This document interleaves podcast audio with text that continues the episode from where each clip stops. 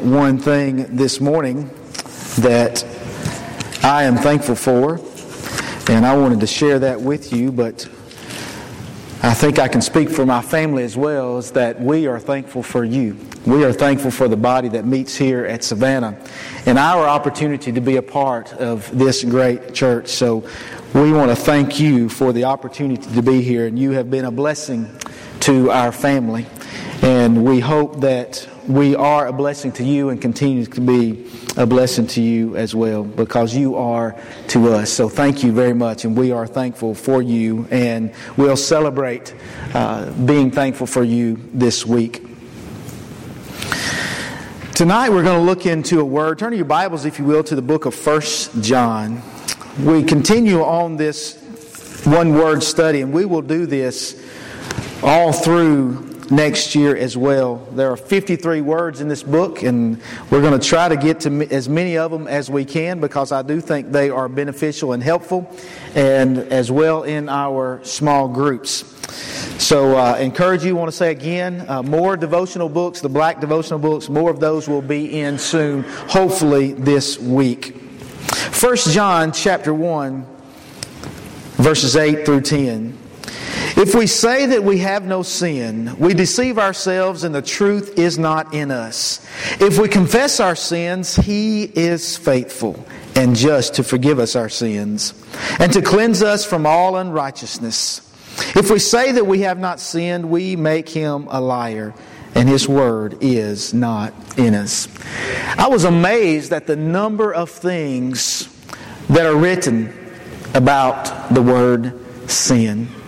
In fact, there's so much written in Scripture and by others about the word sin that we could be here all week and still not touch on all the things that are dealt with sin. So I'd encourage you to continue studying this word. This word. I came across some of these things uh, when I was looking at this word sin. What is sin? Man called it an accident. God called it an abomination. Man calls it a defect. God calls it a disease. Man calls it error. God calls it an uh, enmity, enemy. Man calls it liberty. God calls it lawlessness. Man calls it trifle. God calls it a tragedy. Man calls it a mistake. God calls it madness. Man calls it weakness. God calls it willfulness.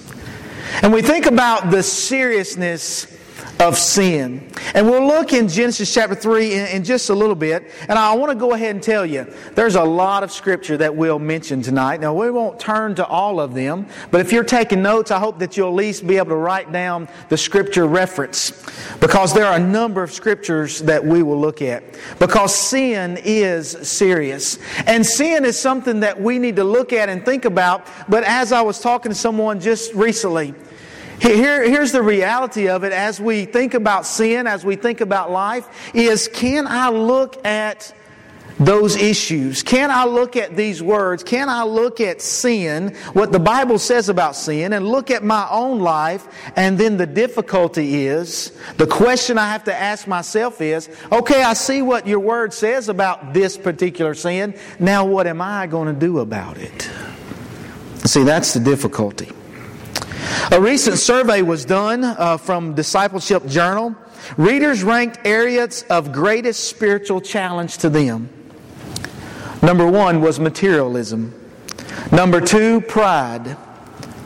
Number three, self centeredness. Number four, laziness. And at a tie for number five, anger and bitterness and sexual lust. Number seven was envy. Number eight, gluttony. And number nine, lying. Survey respondents noticed, noted temptations were more potent when they had neglected their time with God. 81% said that. That these temptations were greater when they had neglected their time with God. 57% said when they were physically tired, they, those temptations were greater. Resisting temptation was accomplished by prayer, 84% said, and avoiding compromising situations, 76% said. by going into Bible study, 66% said, and by being accountable to someone else, 52% said. So, those are ways that this survey found that these people dealt with sin and temptation. Prayer, avoiding compromising situations, Bible study, and having someone to be accountable to.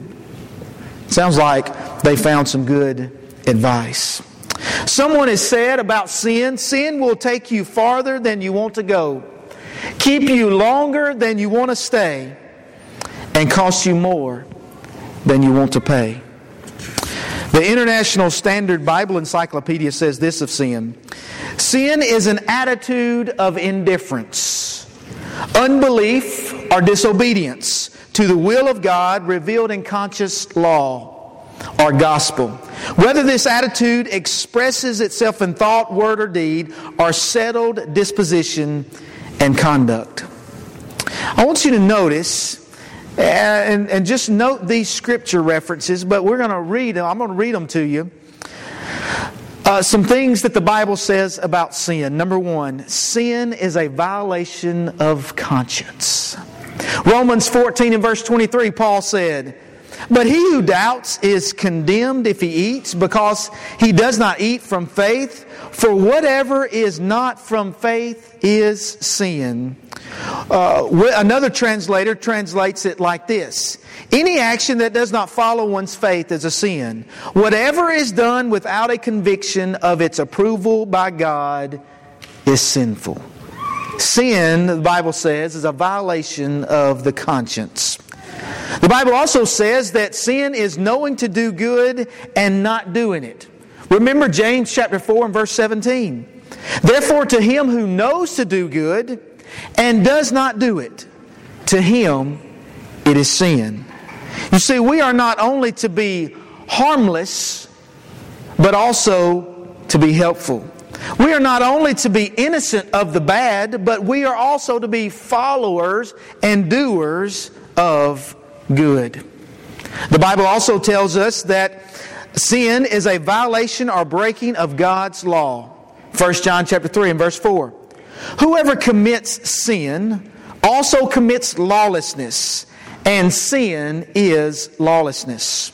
Another translation of that says, For that is what sin is, by definition, a breaking of God's law.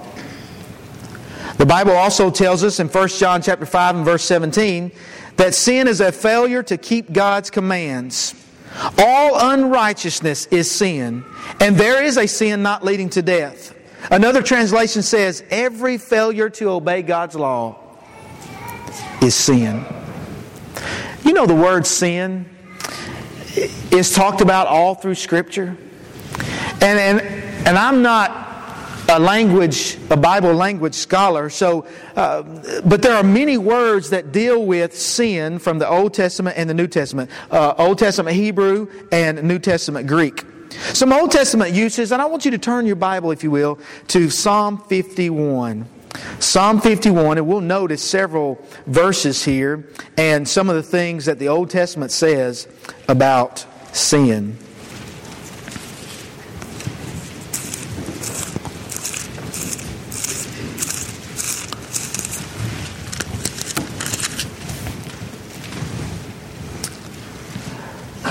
Psalm 51, verses 1 and 3 tell us that sin is transgression, as uh, the Hebrew word.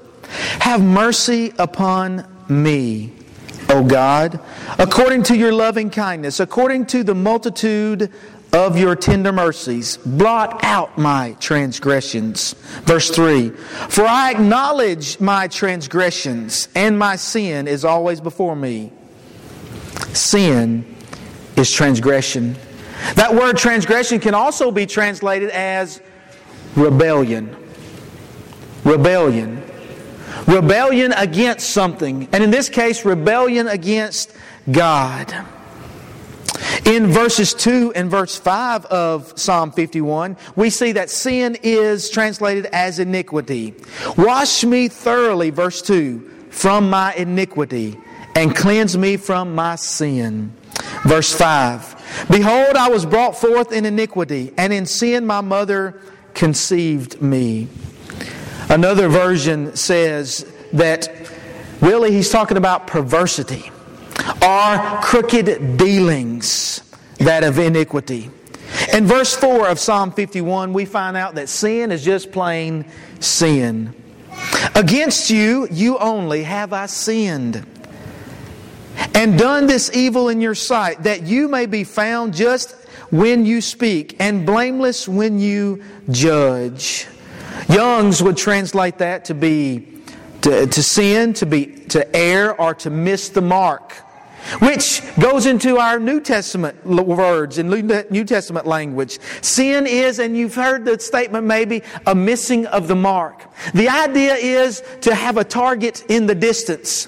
And when you shoot at that target, you miss the, the bullseye every time. It's a missing of the mark. For example, Romans chapter 3 and verse 23. For all have sinned, missed the mark, and come short of the glory of God. In 1 Corinthians chapter 8 and verse 12. But when you thus sin against the brethren and wound their weak conscience, you sin against Christ. 1 Corinthians 15 and verse 34, Paul says, Awake to righteousness and do not sin. For some do not have the knowledge of God. I speak this to your shame. And to the Ephesian church in Ephesians chapter 4 and verse 26, Be angry and do not sin. Do not let the sun go down on your wrath. Romans chapter 4 and verse 15. The Bible teaches us that sin is a transgressing or overpassing a line. Romans 4 and verse 15. Because the law brings about wrath. For where there is no law, there is no transgression. I think about also in the book of Galatians, chapter 5 when it talks about the works of the flesh, and we'll read that in just a moment, but also the fruit of the Spirit, it says, against, against such there is no law. Galatians chapter 3 and verse 19, the Bible says, What purpose then does the law serve? It was added because of transgressions, till the seed should come to whom the promise was made. And it was appointed through the angels by the hand of the mediator. The idea is you hold the line. You ever have somebody ask you how you're doing, or, or, or, or you ask somebody how they're doing, and they say, I'm just trying to keep it between the lines. But similar idea. Uh, hold the line. Hold the line of Scripture, of truth. The Bible also teaches us in the New Testament that sin is a falling where one should have stood. You ever felt that way before? Boy, I should have stood a little tougher on that. I should have stood my ground because that was an important issue. That was an important idea. Romans chapter 4 and verse 25. Who was delivered up because of our offenses and was raised because of our justification. In Romans chapter 5 and verse 15, but the free gift is not like the offense. For if by one man's offense many died, much more the grace of God and the gift by the grace of the one man, Jesus Christ, abounded to many. A few more, and then we'll have some scriptures I want us to just go through and read and think about. Sin is lawlessness. Matthew 7 and verse 23. And then I will declare to them, I never knew you. Depart from me, you who practice lawlessness. Jesus said. Matthew 13 and verse 41. The Son of Man will send out his angels, and they will gather out of his kingdom all things that offend, and those who practice lawlessness. In Matthew chapter 24 and verse 12. And because lawlessness will abound, the love of many will grow cold. Well, I know that was a lot of scripture to think about. Uh, but I want us to realize there's a lot of scripture that deals with the idea of sin and what sin has done. Turn in your Bibles, if you will, to Genesis chapter 3.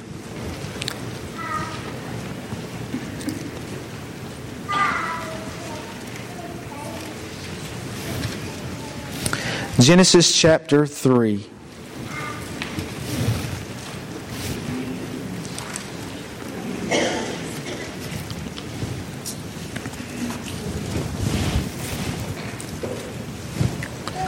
We've been here before, but I want us to notice what happened, uh, what's happened here, and we know this idea. We've talked about what sin is, and it being that idea of transgression, it being that idea of breaking God's law. And we see that first happen here in Genesis chapter 3. Have you ever been studying with someone uh, uh about becoming a child of God?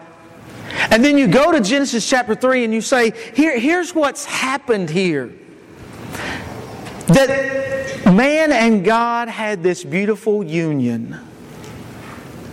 And sin, via Satan, and our own selfish desires, entered this world and separated mankind and God. And then what we'll end on tonight is the necessity of a Savior, of a Redeemer, to bring mankind back to God. Genesis chapter 3 Now the serpent was more cunning than any beast of the field, which the Lord God had made. And he said to the woman, Has God indeed said, You shall not eat of every tree of the garden? And the woman said to the serpent, We may eat of the tree, of the fruit of the trees in the garden, but of the fruit of the tree which is in the midst of the garden, God has said, You shall not eat, nor shall you touch it, lest you die. Then the serpent said to the woman, You will not surely die. For God knows that in the day you eat of it, your eyes will be open and you will be like God, knowing good and evil. It's as if God, Satan is saying, you know what? God is afraid. He really doesn't want you to, to eat of that fruit because he knows that when that happens, then you're going to be like him. Which was partially true. But he never said, he never told them. The reality is, you will be separated from the relationship that you now enjoy. And he never said remaining in that relationship can doom you for all of eternity. So when the woman saw that the tree was good for food, that it was pleasant to the eyes and the tree desirable to make one wise, she took of its fruit and ate. She also gave to her husband with her, and he ate. Then the eyes of both of them were opened, and they knew that they were naked. And they sewed fig leaves together and made themselves coverings.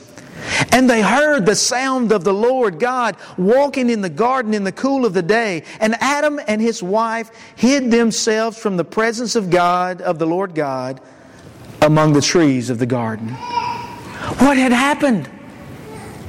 You see, they once had enjoyed that walk with God. Can you imagine what that must have been like? And Satan, he never said, hey, you know what, if you do this, then you will not enjoy the same relationship you had enjoyed with God. He just said, oh, God's afraid that you might be like him. You know what else Adam and Eve did not think about?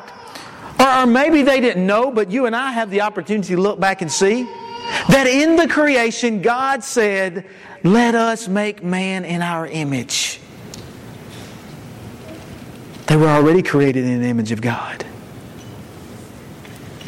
And Satan puts that little lure out there. Says, Oh, but you got to have this. There's more that God's not telling you. No, there was more Satan wasn't telling them. Then the Lord God, verse 9, called Adam and said to him, Where are you? So he said, I heard your voice in the garden and I was afraid because I was naked and I hid myself. And he said, Who told you that you were naked? Have you eaten from the tree of which I commanded you that you should not eat? Then the man said, The woman whom you gave to be with me, she gave me of the tree, and I ate. And the Lord God said to the woman, What is this you have done? The woman said, The serpent deceived me, and I ate. And then the Lord begins handing down punishment. But did you see what happened? When Adam or when Eve saw these things, and she said, You know what? This tree is good for food. Oh, it's beautiful. And it'll make me wise. And she gave in in a moment of weakness. But look at what it cost them. It cost them separation from God. Not only that, oh, there's so much here in this passage. Gentlemen, who did God come to first?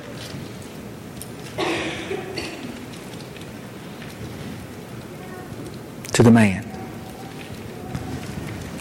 What have you done? And then the blame game began. It was the woman. Oh, it was the serpent. James would tell us it was our own selfish desires. In verse 20 and following, and Adam called his wife's name Eve because she was the mother of all living. Also for Adam and his wife, the Lord God made tunics of skin and clothed them. Then the Lord God said, Behold, the man has become like one of us to know good and evil.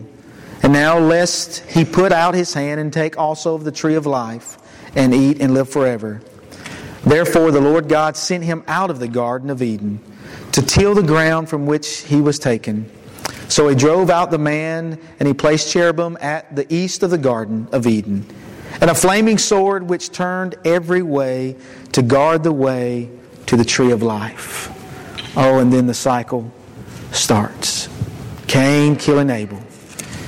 And all the things, the tragedies that begin to unfold on the pages of Scripture, all because of sin.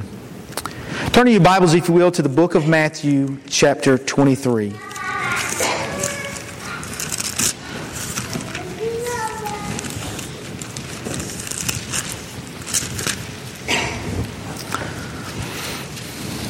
I want to read to you from the English Standard Version.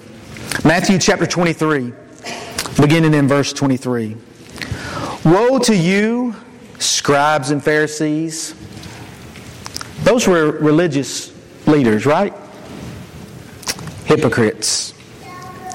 For you tithe mint and dill and cumin, and have neglected the weightier matters of the law justice and mercy and faithfulness. These you ought to have done without neglecting the others. In other words, Jesus says, uh, He says, these should have been done together, not separate. You've done one and focused on that well, but you've neglected these weightier matters. You blind guides, straining out a gnat and swallowing a camel. Woe to you, scribes and Pharisees, hypocrites! For you clean the outside of the cup and the plate, but the inside they are full of greed and self indulgence. You blind Pharisee, first clean the inside of the cup and the plate, that the outside also may be clean. Woe to you, scribes and Pharisees, hypocrites! For you are like whitewashed tombs, which outwardly appear beautiful, but within are full of dead people's bones and all uncleanness. So you, ought, so you also outwardly appear righteous to others, but within you are full of hypocrisy and what? Lawlessness. He says, You claim to be religious.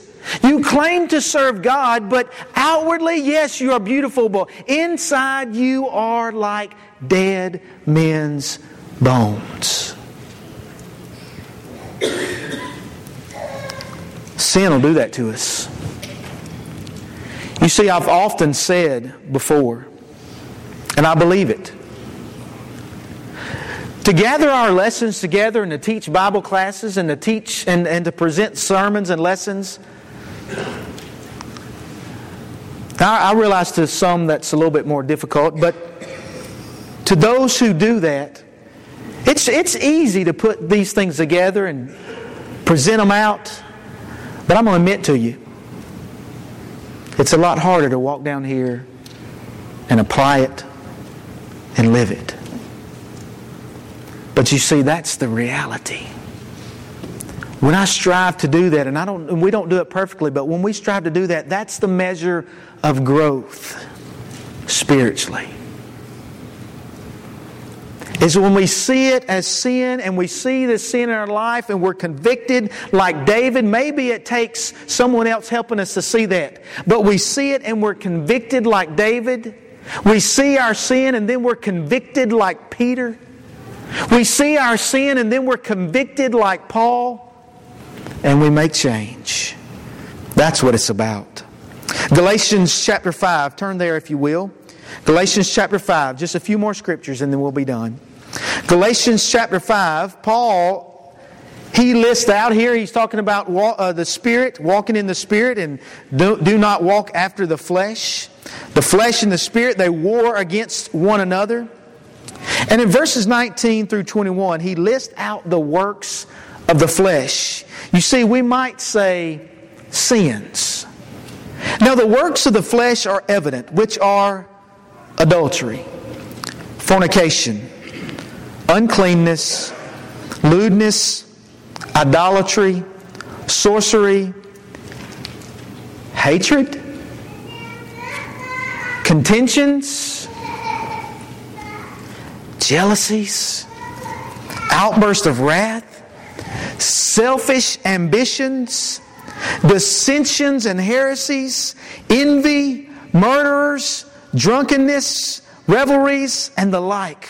Of which I tell you beforehand, just as I also told you in times past, that those who practice such things will not inherit the kingdom of God. Why? Why? Genesis chapter 3, because it separates us from God.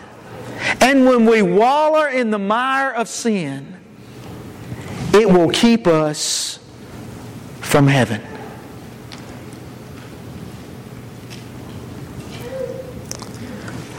Romans chapter 3.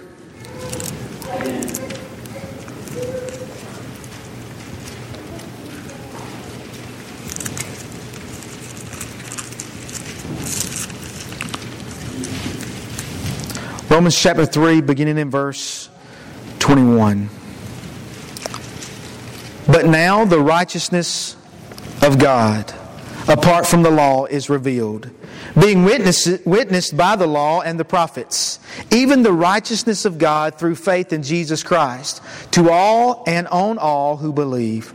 For there is no difference, for all have sinned and fall short of the glory of God. Did you hear what Paul said? For all have sinned and fallen short of the glory of God. There's not a person that lives on the face of this earth that has not sinned. Being justified freely by His grace through the redemption that is in Christ Jesus that's why we need Christ. That's what Christ has come into the world to do, to redeem mankind through His sacrifice, through His death, through His burial, and through His resurrection. Paul says that's what makes it real in 1 Corinthians 15. God has redeemed, or Jesus has redeemed us back to that relationship with God. Many times in Scripture, we'll see the word perfect or complete. Where do we find that completeness or that perfection? Not sinless. We find it in Jesus Christ. Jesus Christ has completed has completed the mission of bringing sinful man back to God, whom God set forth as a propitiation by his blood through faith to demonstrate his righteousness because in his forbearance God has passed over the sins that were previously committed, previously committed, to demonstrate to the present time his righteousness that he might be just and the justifier of the one who has faith in Jesus. Two more scriptures. Revelation chapter 21. Revelation chapter 21 and then John chapter 3. Revelation 21 and then John chapter 3. Revelation 21, verse 6. And he said to me, It is done. I am the Alpha and the Omega, the beginning and the end. I will give of the fountain of the water of life freely to him who thirsts. Blessed are those who hunger and thirst for righteousness, for they shall be filled, Jesus said in Matthew chapter 5. He who overcomes shall inherit all things, and I will be his God, and he shall be my son. But the cowardly, unbelieving, abominable, murderers, sexually immoral, sorcerers, idolaters, and all liars shall have their part in the lake which burns with fire and brimstone, which is the second death. Someone reminded me. I wonder if we really, really looked at the idea of being lost. And remember when we were outside of Christ, how lost we were. And to think about people in the world, people that we see around every day, people that we go to work with, people we go to school with, people in our neighborhood that are separated from God. And the Bible says they will have their part in the lake of fire, which is the second death. Now, our job is not to make their choice for them. But I believe our job is to make them know that there's a better way. To help them to see that through our words and our actions and our lives. I once was lost in sin. But when I gave my life to Jesus, Jesus took me in. You know that scripture well probably the most quoted scripture in all of history since the Bible has been complete. John chapter 3 and verse 16. For God so loved the world. He loved the world so much. He loved sinful man so much that he says, I'm going to give you away. That he gave his only begotten Son, that whoever believes in him should not perish, but have everlasting life. For God did not send his Son into the world to condemn the world, but that the world through him might be saved. We don't have to go out and say, Look, I'm a Christian, therefore I'm better than you. No, we go out and we say, I'm a Christian. I once was lost in sin. And I want you also to follow Jesus because Jesus didn't come to condemn, but to save. He who believes in him is not condemned, but he who does not believe is condemned already because he has not believed in the name of the only begotten Son of God. And this is the condemnation that the light has come into the world, and men love darkness rather than light because their deeds were evil. For everyone practicing evil hates the light and does not come to the light, lest his deeds should be exposed. But he who does the truth comes to the light, that his deeds may be clearly seen, that they have been done in God. In our world today, sin is not a popular subject, is it? We struggle as a society of being told we're wrong. We don't like to be told that we're wrong. Maybe we're looking at it all wrong. Because Jesus says, I didn't come to condemn. I come to save.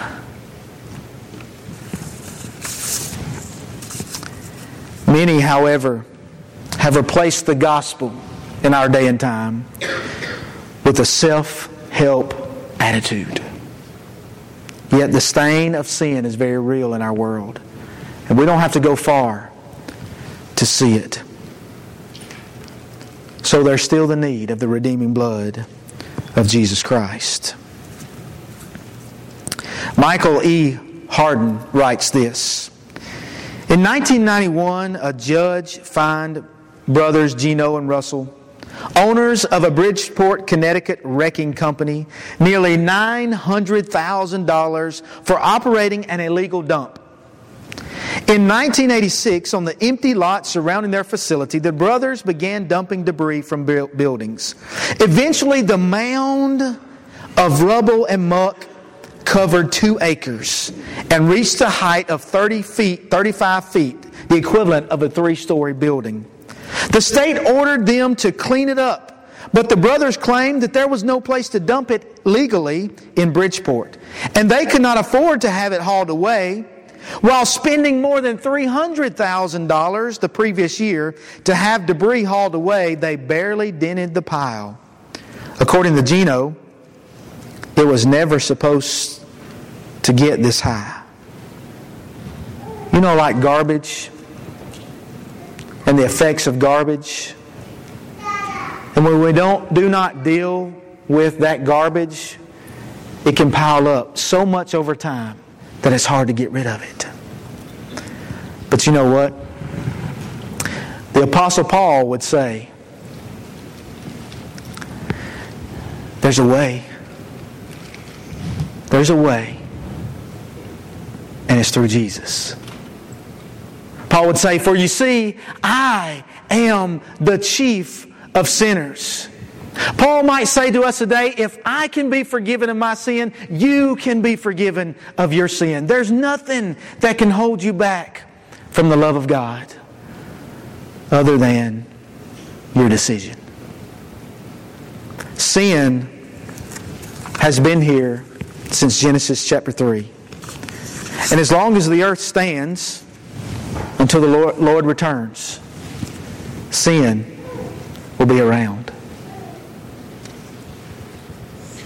And as long as the earth stands, mankind will stand in need of, a redemption, of redemption and a redeemed Savior. Tonight, it's our prayer. We made a plea this morning if you've not been buried with Jesus Christ in baptism, it's our prayer that you will do that. I hope that you've seen from the lesson tonight that the Bible clearly teaches that there is a lost condition of mankind. And it's because of sin. All the negative things that uh, and bad things that happen in our life, it's because of sin. Sin has ruined the lives of mankind. And God loved you and I so much that He sent His only begotten Son to take our place, to redeem us back to the living God. If you've not given your life to Jesus tonight, don't wait another moment. Life is precious. Eternity will be longer give your life to Jesus. Maybe it is. Maybe there's some sin in your life that needs to be dealt with. You know, here's something I want us to realize too. It is a difficult thing to walk down these aisles and to sit up here and to say, I've messed up. And Satan would want us to believe that all the people here in this building, oh, they'll talk about you. They will wonder, what kind of bad thing have you done? And while Satan is talking and running his mouth in our ear, Jesus sits, keeps holding his hands out and saying, I love you. Live faithfully. Live right. Lay those sins aside. Surrender to me. Do you have a need to respond to the invitation of the Lord tonight? We just ask that you come forward and let us assist you any way we can as together we stand and sing.